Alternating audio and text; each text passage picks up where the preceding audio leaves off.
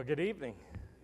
It's good to see everybody that's here this evening. Uh, glad to have you joining with us there uh, online. So, want to welcome you there on FaceTime, on uh, YouTube, FaceTime, on Facebook, on YouTube, on Twitter. Uh, I've been working in the yard today and I was too hot when I was working in the yard, so I'm exhausted. I'm even jittery uh, some tonight. So, uh, but just want to make sure you have those there. Uh, be sure to heart to like, to share, subscribe, uh, click the notification bells. That'll get all that stuff out there. It'll also get you the notifications when we go live. And then also just want to say welcome to those who are listening on our phone live streaming. Welcome to you also. If you need that number, uh, we'll be glad to give that to you. Let me encourage you to go to our church website at Highland Baptist Church. It's under the info tab there that you can download today's this week's worship bulletin. Uh, those are in the windowsills and at the door as you come in. Uh, also, the children's worship bulletins there in the windowsill to my right. You can download those under that info tab. You can send the link to anybody you want. And then also the prayer list is there, so be sure to get the prayer list uh, downloaded. Uh, and because we'll be going over that uh, in just a little bit. Uh, if there is any prayer requests that you need to make, please be sure to do that on Facebook. That's where we'll see the live requests there. You can do it on any of the others. We'll see it afterwards and get it on the list. You can email us anything you want of an update or an addition to the list, or you can call the church office uh, either way. So just wanted to make you aware of that. And then you can do your online giving there also on the church website. Go to the far right hand side, click that Give Online tab and you can do your online giving there. Uh, you can do that from in person or in the offering plates. Uh, envelopes or in the windowsills if you need that. Be careful sitting in the pews. Uh, the, you don't, maybe don't have somebody sitting in a pew in front of you. It, it may tump over easier, so be careful. Brother Mike.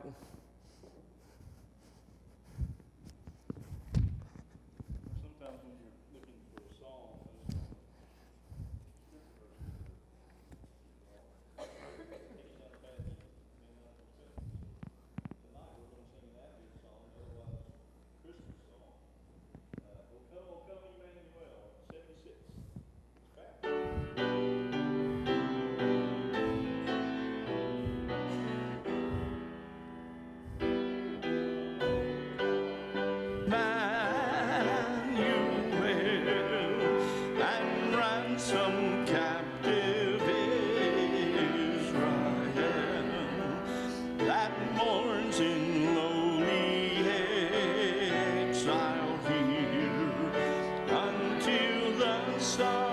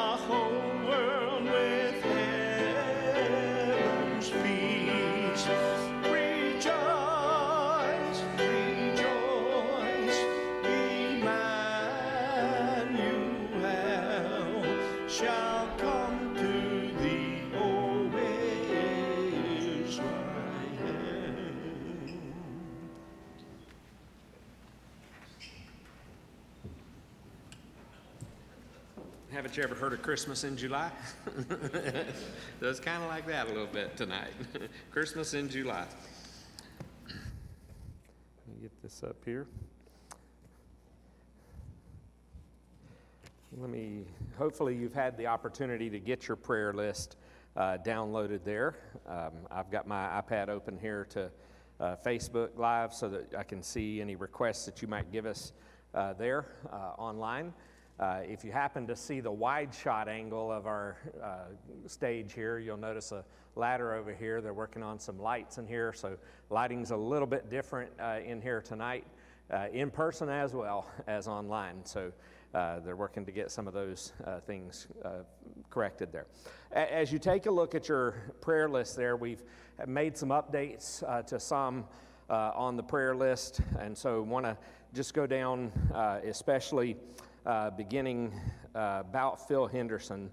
Uh, he's the one that I know of that's the most, one of the upcoming ones.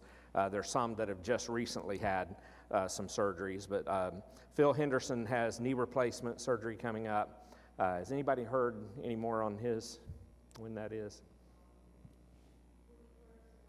21st of August. All right, and then also Sandra Wells uh, is going to be having her uh, kidney stones, uh, her surgery with that. Does anybody have that date? I know I have it in a text, but I didn't bring that text up.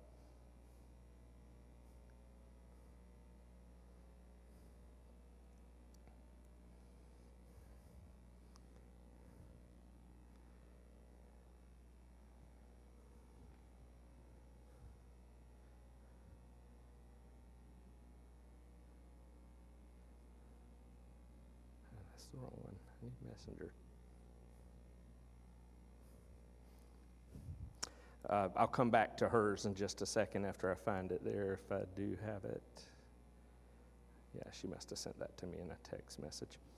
Um, we also have uh, Kathy Hasty. Uh, she had her surgery uh, yesterday, and she's doing well uh, from that. So we just want to praise the Lord uh, for, for her surgery. Uh, does anybody know any more about Leona Ross? I know she was in the hospital in Michigan, but I haven't heard any updates on her, if she's gotten out of the hospital yet or not. We do want to keep her uh, in our prayers and just continue to remember her.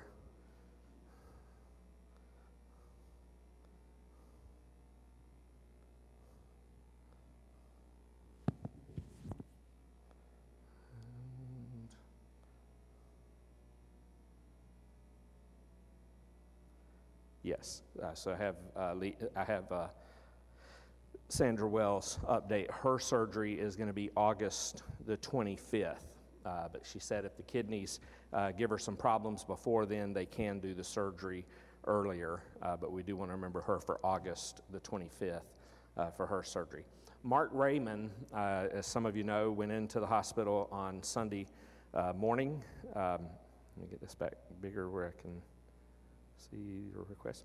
Uh, Mark Raymond went into the hospital Sunday morning. Uh, we did not give a call out because they asked us not to. Uh, but he had some tests that were being done on his uh, kidneys to make sure things were doing okay there uh, because they were seeing some things. I don't know all the details of that, uh, other than that Monday the results were doing good. his nausea was under control. He did have a burn on his foot. don't ask me where or how, I just know that he did. Uh, that did get infected. Went yesterday, yes, yesterday to the foot specialist, and so uh, they did give him uh, antibiotic with the foot specialist where they didn't at the hospital. And so he is on the mend, but still has a ways to go with that. Uh, you know that he has neuropathy, and so he's actually feeling pain through uh, that. He's having breakthrough pain from uh, the infection. So we just want to keep him uplifted in our prayers, and that's as much as I know that I can share with you. I do know Carolyn Waller uh, had a procedure yesterday, and I've not heard an update on her either. Has anybody heard from her? Okay, it was an outpatient procedure, uh, so I assume things are okay there because I've not heard any different. Uh, we do want to also remember Rick Miller and his family in the passing of his mother. They don't know any of the updates yet, uh, the arrangements. Uh, he and his brother, we're going to be talking sometime today uh, to start talking about what they might do for arrangements. She was in a, a facility over in Woodbury, is where she was, and so um, we'll let you know as soon as we know that. But you'll see that also on the other side, uh, under the family and friends, with the family of Libby Kine. That's his mother. Um, also, my cousin, who we've been praying for, uh, who lives here in Tennessee, she passed away on Monday morning, and so Cindy Cruz, and so uh, they are uh, doing her visitation tomorrow. That's why I needed to get my yard and stuff mowed today because I haven't mowed it all weekend with family, other family that was in with Samantha's sister and stuff. So I'll be going up to Waverly uh, tomorrow uh, for that, and in the process picking my brother up at the uh, airport tomorrow to go for the visitation for that.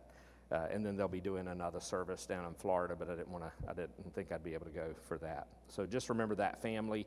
Her son Hunter, uh, we've told you before, has cancer. They uh, had removed some places, some polyps and stuff in his uh, colon, and he has the exact same kind of cancer that she had. And he is, if I'm not mistaken, he is uh, 26. And so we want to keep him uh, in our prayers still. That's Hunter Cruz uh, on the prayer list there. And then also the family of Bryce Sermon. Uh, and this is one that um, I didn't get the information of. It was given to Amy today. Uh, six year old who passed away in a car wreck. Uh, it's the grandson of Linda Miller's friend. Uh, and so we want to remember that family in prayer. Uh, Laura Hendricks, who is the daughter of Becky Moffat, she still has a ways to go with her stuff, so we want to keep her in your prayers too. And then uh, all the others up the list there are, are still uh, long term situations. Uh, on the Matthew Ratcliffe one, I did hear that he got um, uh, an offer from a school, uh, and I don't remember the name of the school now. Uh, so that was good to, for him to be, possibly be able to go to a college, but just he's still got a lot of recovering to do from his car accident. So just continue uh, to pray for him uh, for college. And then um, just remember all of our nursing home uh, people Mary Campbell, Peggy Eggleston, Susie Barton, Bertie Davis, and Miss Janet Carter. Uh, are there any others that you have to add tonight? Any other updates? I'm looking at Facebook and I don't see anything, but.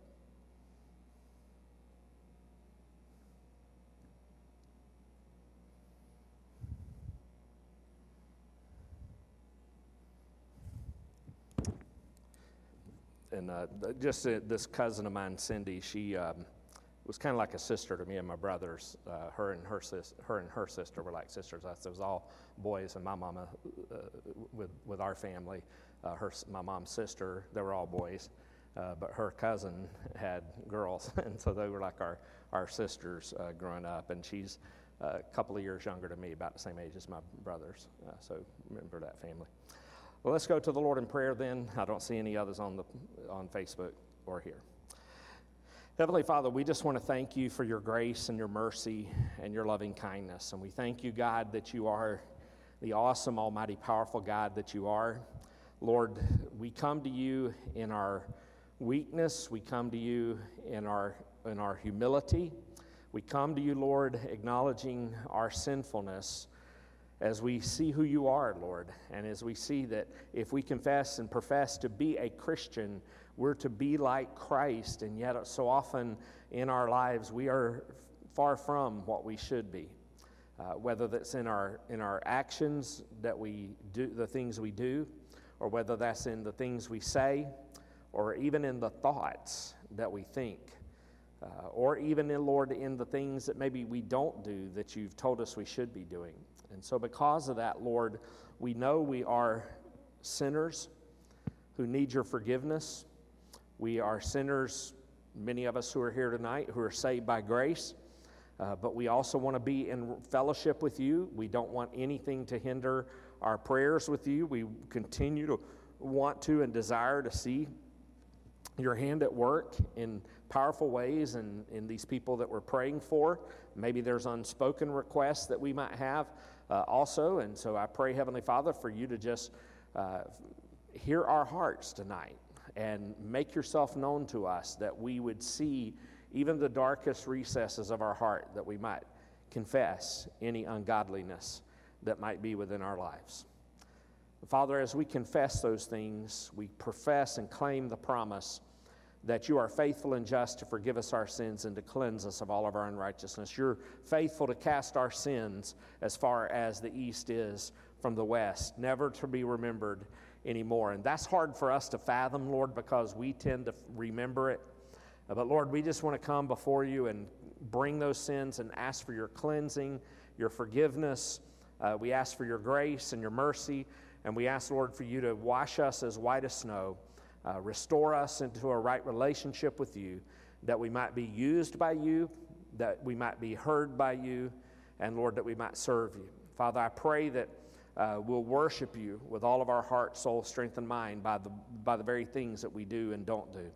Uh, Father, I pray that we'll be careful to think about what we're about to do or what we're about to say uh, so that we don't find ourselves in situations uh, of our own undoing.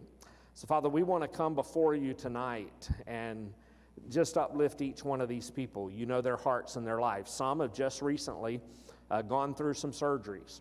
And Lord, they, they may be hurting, they may be experiencing some pain from those surgeries, and we just want to uplift them to you, Lord, and, and ask for your healing hand to be upon them, to continue to give them the strength and the restoration that they need. Uh, we want to continue, God, to just ask for you to embrace them in your loving arms. We pray, Lord, for those who have upcoming surgeries. They may have, along with that, some anxiety, uh, some worries about the surgeries and procedures they have. And so, Lord, we just pray that you will give them a peace that passes all understanding as they get ready for those upcoming surgeries. Lord, there are those who are going through long term illnesses, and, and Lord, the, the road gets weary and, and it gets hard and toilsome uh, when you continually have to deal with the, the physical problems of this life, or maybe uh, other issues, maybe even mental issues or, or emotional issues, or maybe there's the financial strains of life, or maybe there's some marital strains, or, or even family. Father, we just want to uplift those needs to you. And we know, God, that you are capable and able to mend any heart, uh, any brokenness within our lives, any area, Lord, where we're not in a right relationship with you. And so, Father, I pray that you will mend us and you will restore us uh, to be uh, whole in our hearts and whole with others. Uh, Father, we know that you've told us in your word that those two great commands are to love you and to love others. And Father, I pray that we would make sure that we are in a right relationship with you by making sure we're in a right relationship with others. And so, Father, I pray that if there is any of that brokenness in our hearts, our lives, between family members or spouses or, or our work uh, friends that we work with, Father, whoever it might be, I pray, God, that you'll uh, restore us through those things. Lord, there are some people on this list who have recently lost some loved ones. Some, some very tragic situations, especially as we think about this six year old uh, who passed away in a car wreck. Lord, we just want to uh, uplift all of these to you. And we ask, Lord, that you will comfort the hearts of these families. We pray, God, that you will make yourself known to them and show your peace uh, and your grace to them. And Father, I pray that you will uh, just walk with them as the shepherd does through the valley of the shadow of death. Lord, that they would fear no evil, but that they would be restored and strengthened in their walk, Lord, with you uh, as they go through these things. Lord, if there are any of these people we're praying for on this list who, who don't know Christ as their Lord and Savior, we pray that these situations they're going through would cause them to turn to Jesus. Uh, Lord, that they wouldn't get bitter with, with you, but Lord, they would see that you are the hope, you are the answer uh, for their situations and their lives. And so, Father, I pray that you will just have your hand upon them to stir their hearts uh, to faith in Jesus Christ. For others, Lord, who are Christians, we pray that you'll help them to remain faithful. Lord, we pray that you'll help them to be steadfast uh, through the difficulties that they're going through, that it might be a witness and testimony to their family, to their friends, to people around them, maybe even to people they don't even know, uh, because they're hearing, we're hearing the stories of so many. And so, Father, I pray that as we share the stories of those who are going through difficulties and how you have walked with them through those times, may it be a powerful witness and, uh, to those who don't know Christ. And Father, I pray that it'll bring glory and honor to your name. And so, Lord, also as we come tonight to study your word, we come to the book of Micah once again. And Lord, uh, it, it is a small book, but it is a powerful book. And I just pray once again as we open this book, may you open it, Lord, uh, for our hearts, for our souls, to, to renew us, Lord, to give us strength, to feed us uh, from your word. May it give us uh, not only uh, the, the, the information about what happens here and the, and the prophecies that are given here in this passage, but also the application, Lord, for our lives and how we should be living in light of these truths. And so, Father, I pray that that's where we'll see and experience the change in our hearts and our lives tonight through the book of Micah. So, bless us, have your hand upon us, uh, and may your word go before us to lead us and guide us in the path of life. In Jesus' name we pray. Amen and amen. We'll take your Bibles, if you will, and turn to Micah chapter 5. Micah chapter 5.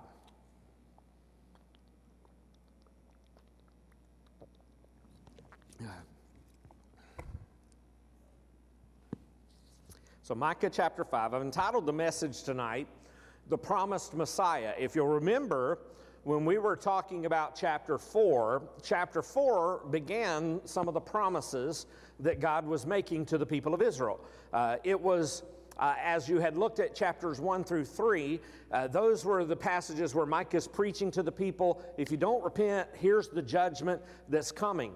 Judgment, judgment, judgment. And so often, that's what we think of when we think of Old Testament passages. We think of God's judgment, God's judgment. Where's His love? Well, you see that in chapter 4.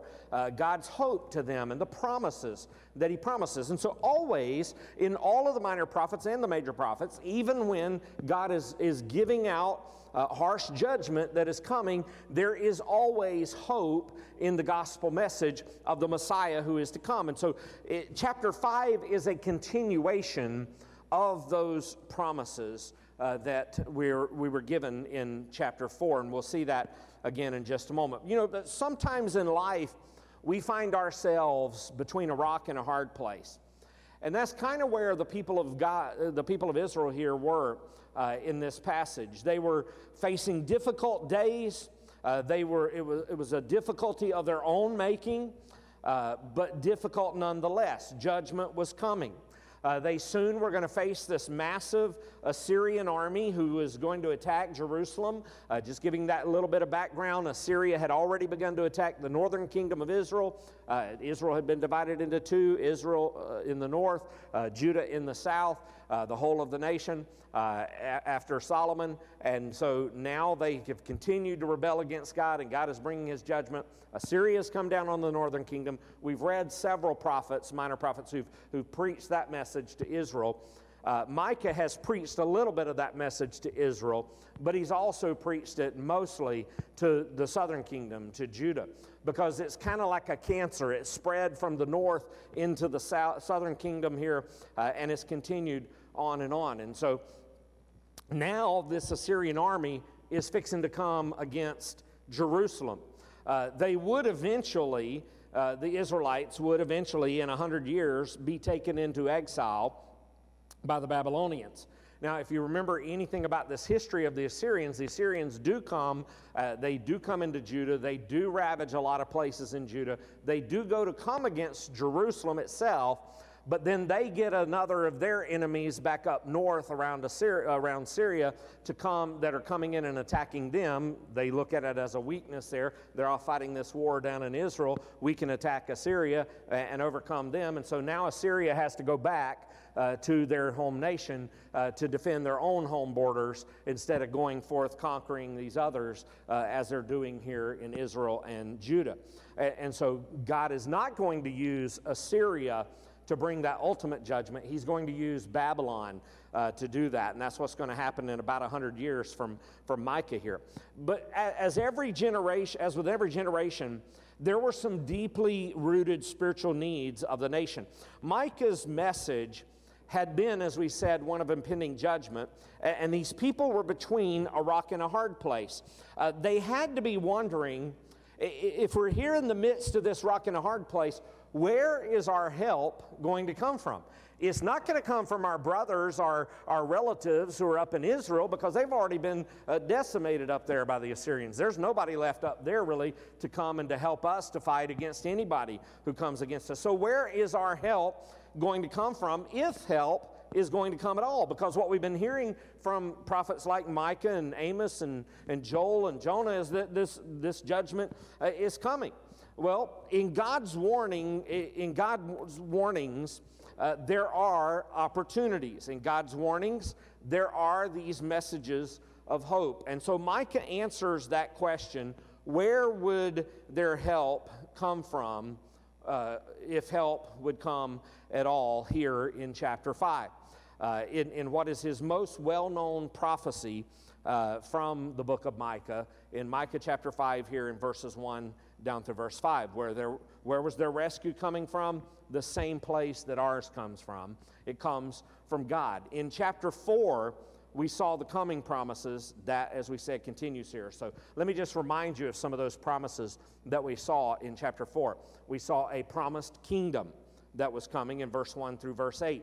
We saw a promised deliverance in verse 9 and verse through verse 10. And then we saw a promised victory in verse 11 through verse 13. This passage in Micah chapter 5 and verse 1 through the beginning of verse 5 tells us that there is a promised king who is coming.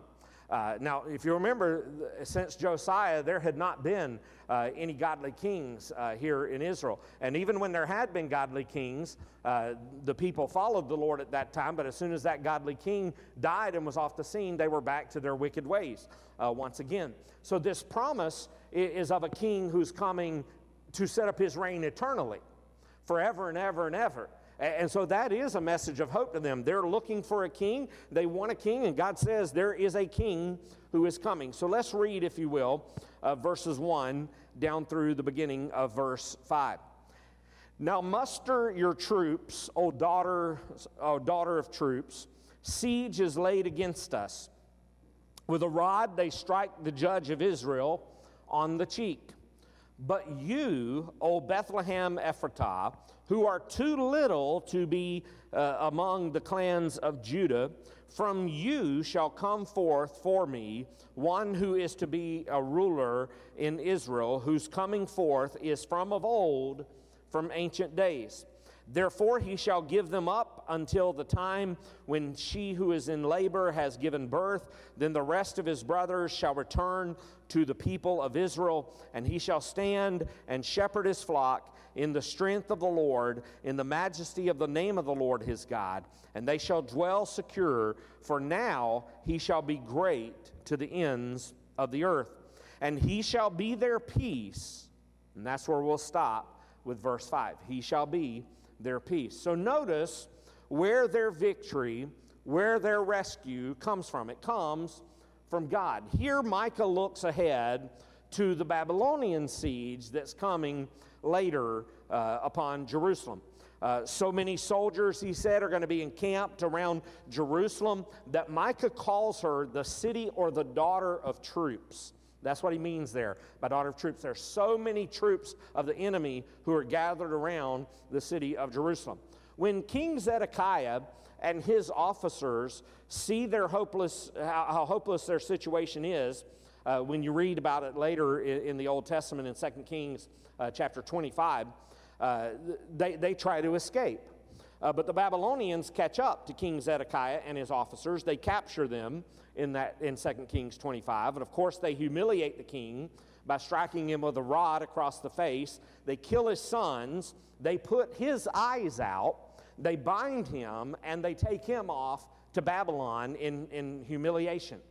Uh, the fact that Micah chapter 5, verse 2, is in contrast to verse 1, notice what verse 2 began with again. So he's talking about the daughter of troops in verse 1, but he says in verse 2, But you, O Bethlehem Ephratah. That shows us that verse 1 is not speaking about Jesus, because verse 2 through verse 5 definitely refers uh, to the Messiah. Uh, God selected this small little town of Bethlehem as the place where the king of the Jews was to be born. Uh, it was hi- this prophecy that the priests uh, would share uh, with the Magi. Uh, who came to Jerusalem looking for the king. You remember they came looking for a king and, and even went to Herod and said, Where's this king we've read about and heard about? Uh, and they said, We don't know. Uh, we followed, they said, Well, we followed this star uh, to get here. And so uh, that's what it, what it comes from here uh, in Micah, Micah chapter 5 that they had read. Now, Bethlehem, uh, you remember what it means? House of bread. House of bread. Uh, Bethlehem has an interesting history. Uh, if you'll remember, all the way back in the book of Genesis, uh, Jacob's favorite wife, uh, Rachel, died near Bethlehem uh, when she gave birth to Benjamin. And she was buried nearby Bethlehem in Genesis chapter 35. In Matthew, Matthew reminds us of this when he reports the slaying uh, of the innocent children by Herod in Matthew chapter 2, verse 16 to verse 18, talking about Rachel. Uh, in, in, her pain, uh, Rachel named the baby Ben Ani, uh, which means son of my sorrow. But Jacob, if you remember, renamed the boy and called him Benjamin, son of my right hand. Now, in doing both of those, her naming him uh, son of my sorrow, Jacob naming him uh, the, the son of my right hand, those two names remind us of the suffering of Jesus uh, and his glory, the cross and the throne. Uh, that there would be suffering and yet there would be glory also, uh, as Jesus would be at the right hand of the Father. So uh, that's an interesting part of history here about Bethlehem and what he's giving us here in this prophecy also. Uh, you'll also remember that Ruth and Naomi uh, came to Bethlehem, where Boaz fell in love with Ruth uh, and married her. Uh, Ruth is the ancestor of the Messiah, Matthew chapter 1, verse 5. And then, of course, David. David was Bethlehem's greatest son. If they had a, a, a claim to fame uh, to say, uh, you know, sometimes you think about those who have gone on from small towns to play at some major sports uh, group, whether it's football or baseball or whatever it might be. Their claim to fame for Bethlehem in that little tiny town was David. Uh, it, it, was through David's family that the promised Messiah was to be born. Uh, and the Jews knew that their Messiah would come from Bethlehem. This wasn't the first time uh, that a prophet had given a prophecy about where the Messiah would come from. You would think that the very Son of God uh, would have come to some great city maybe Athens in Greece, or maybe Jerusalem, uh, the capital itself. But God chose uh, for his son to be born in a humble stable, a, a cave there in Bethlehem where they kept their sheep. And, and from their vantage point, uh, this coming rescue came from an unlikely and surprising place. It comes from this small little town, uh, an out of the way kind of place called Bethlehem. And we notice several things uh, about this. Understand that God doesn't turn his attention uh, to, the, to the rich and famous, uh, to the bigger and better, uh, to the major cities. Uh, help isn't coming from the centers of political power. Uh, and influence. Help isn't coming from the religious power uh, and the so called spiritually elite and educated class. It wasn't coming from those who were the keepers uh, of God's law. Uh, their rescue wasn't coming uh, from the social elites or the places of privilege. It wasn't coming from Jerusalem. We might say today uh, that it wasn't coming from Nashville, which is our capital, eh, or it wasn't coming from uh, Washington, D.C. That's not where our help is, is for us, even. It was coming for them from Bethlehem, Ephratah. Now, notice he distinguishes it, and he doesn't just say Bethlehem. Why is that? Because there's more than one place it's called Bethlehem. In fact, there's another Bethlehem that's up in the northern kingdom, up in Israel, Bethlehem of Zebulun. And so he's distinguishing Bethlehem Ephratah from Bethlehem of the tribe of Zebulun, uh, that's referred to in Joshua chapter 19 in verse 10 to verse 16. That means that this prophecy is getting very specific. It doesn't say that the Messiah is going to be born somewhere in the Middle East not just even in the nation of Israel itself, not just in one of the two southern, one of the kingdoms, naming it just Judah. He comes all the way down to this tiny little town and specifies which tiny little town this is going to be because the other one was as, as small also. Uh, and, and so he specifies it's Bethlehem uh, of Ephratah. It narrows down an already narrow field, which makes the prophecy increasingly amazing uh, and, the, the, the factor of, of how that would be fulfilled. And so while parts of this prophecy are still vague, God gives Micah here some very specific information. Uh, we know that this prophecy, which was given some 700 to 750 years before uh, Jesus was born, was ultimately fulfilled that first Christmas when Christ was born. Uh, that would be like me standing here tonight and saying uh, that in the year 2723, the President of the United States is going to come from Nashville, Kansas, not Nashville, Tennessee. How in the world would I know that? It's a little tiny town. There is a Nashville, Kansas, if you want to look it up. I've been there. It's a tiny town, 54 population. so, uh, but it'd be like that, saying in 700 years from this microscopic town is going to come the next president. Well, Bethlehem Ephratah was so small and so insignificant that it wasn't even listed, he said, among the clans uh, when Joshua divided the land. They listed cities when they divided the land, they listed other places. But Bethlehem didn't even get a mention. It was a podunk town, it was a know nothing town. It was a no red light town. I, I grew up in one of those. Uh, no red light in the town for years. They have a red light now, uh, but they, they didn't for many years. Uh, uh, so he says this is a small, insignificant town, too little to be among the clans of Judah.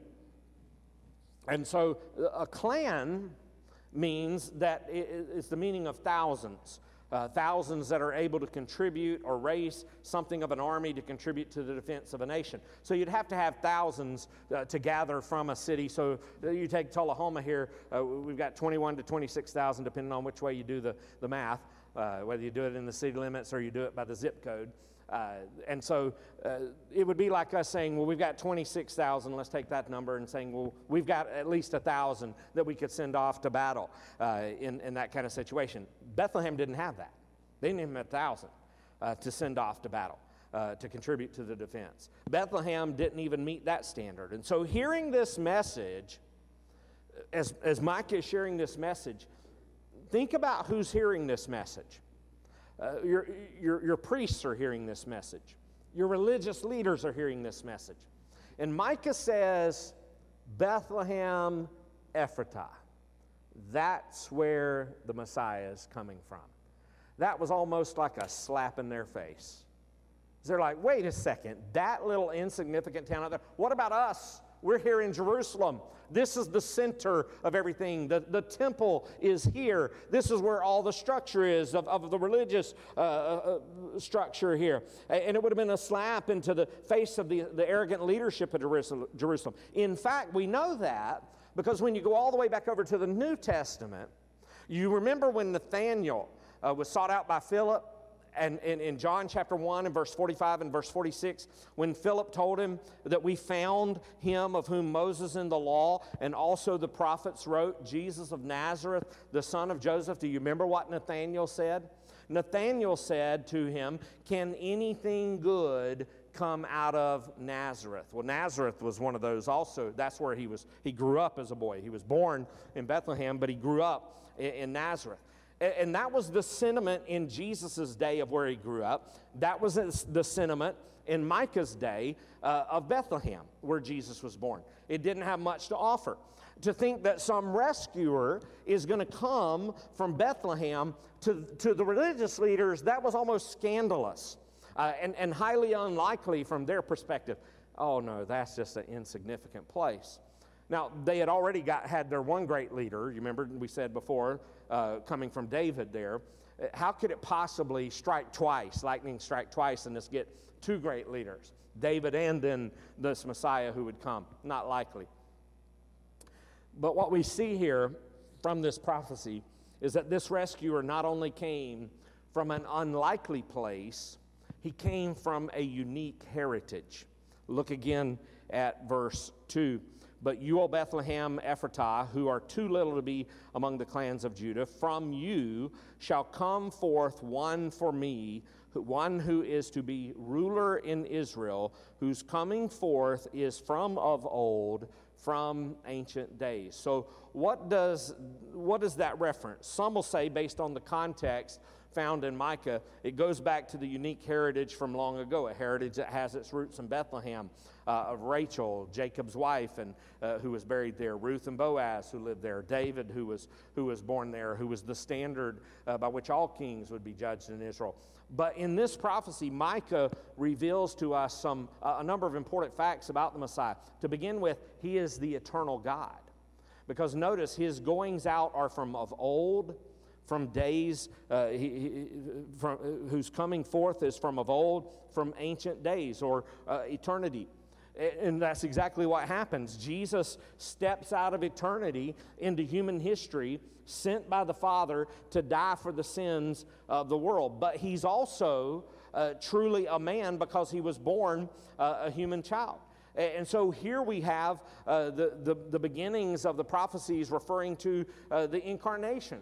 Uh, that here would be God in the flesh uh, who would be born. And so we know, uh, with the benefit of the New Testament, that this probably points to more than Jesus' unique heritage, his connection to David and Bethlehem, but also has a, a double nuance uh, because it also points to his divinity, that he is God uh, in the flesh. And that means that their rescue and our rescuer uh, wasn't just from God, it is God.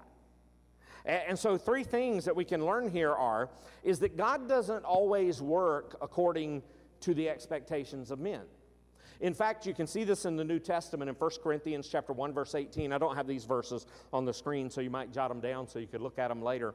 But 1 Corinthians chapter 1 verse 18 says, "For the word of the cross is folly to those who are perishing, but to us who are being saved, it is the power of God." And so God doesn't always work to, to, according to our expectations. He works to bring about His power and His glory. Not only that, the means by which salvation comes is through the foolishness of preaching. As you go on in that same chapter, in 1 Corinthians chapter 1, verse 21, it says, For since in the wisdom of God, the world did not know God through wisdom, it pleased God through the folly of what we preach to save those who believe.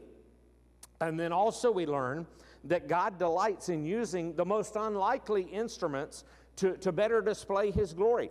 Uh, so think about not only this situation, but, but uh, all the kinds of people that, that God uh, generally calls to proclaim His message. I mean, think about who Micah is. Uh, Micah, Micah was a farmer, he wasn't some rich city boy.